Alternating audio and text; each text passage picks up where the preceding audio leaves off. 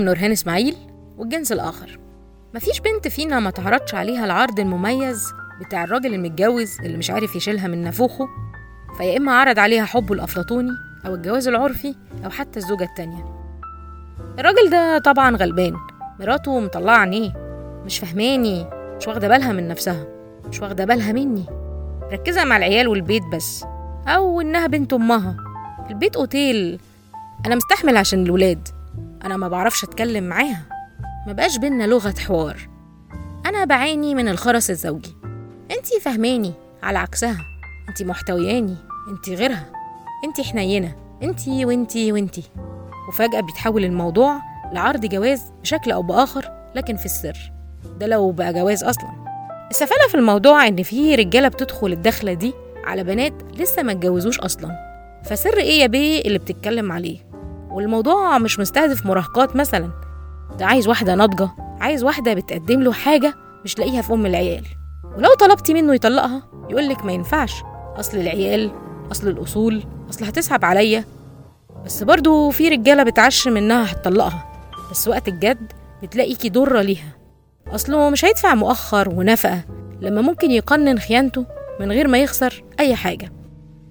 وفجأة يلبس عباية الدين ويحلل لك جواز الأربعة.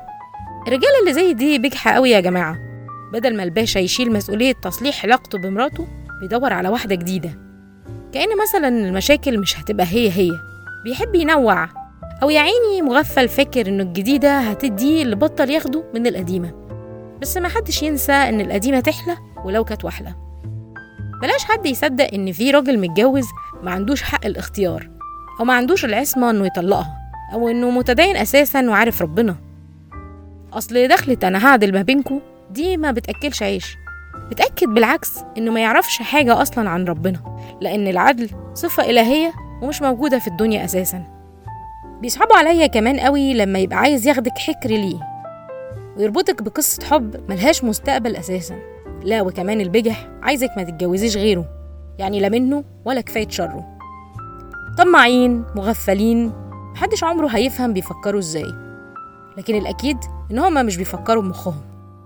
أرجوكم ما حدش يقع في خية أخينا بتاع البيت اوتيل، وكل واحد فينا بينام في أوضة، أصل الهانم هتطلع حامل في آخر القصة، ما هو برضو راجل وعليه حقوق زوجية ما ينفعش يأثر فيها، والحدق يفهم بقى، يفتكروا إني قلتلكم بلاش، أصل البيت عمره ما هيبقى اوتيل، واللي مش قد الطلاق يبقى ببساطة راجل خاين، ولو خانها هيخونك، أصله عرف إن ليه حق في 4.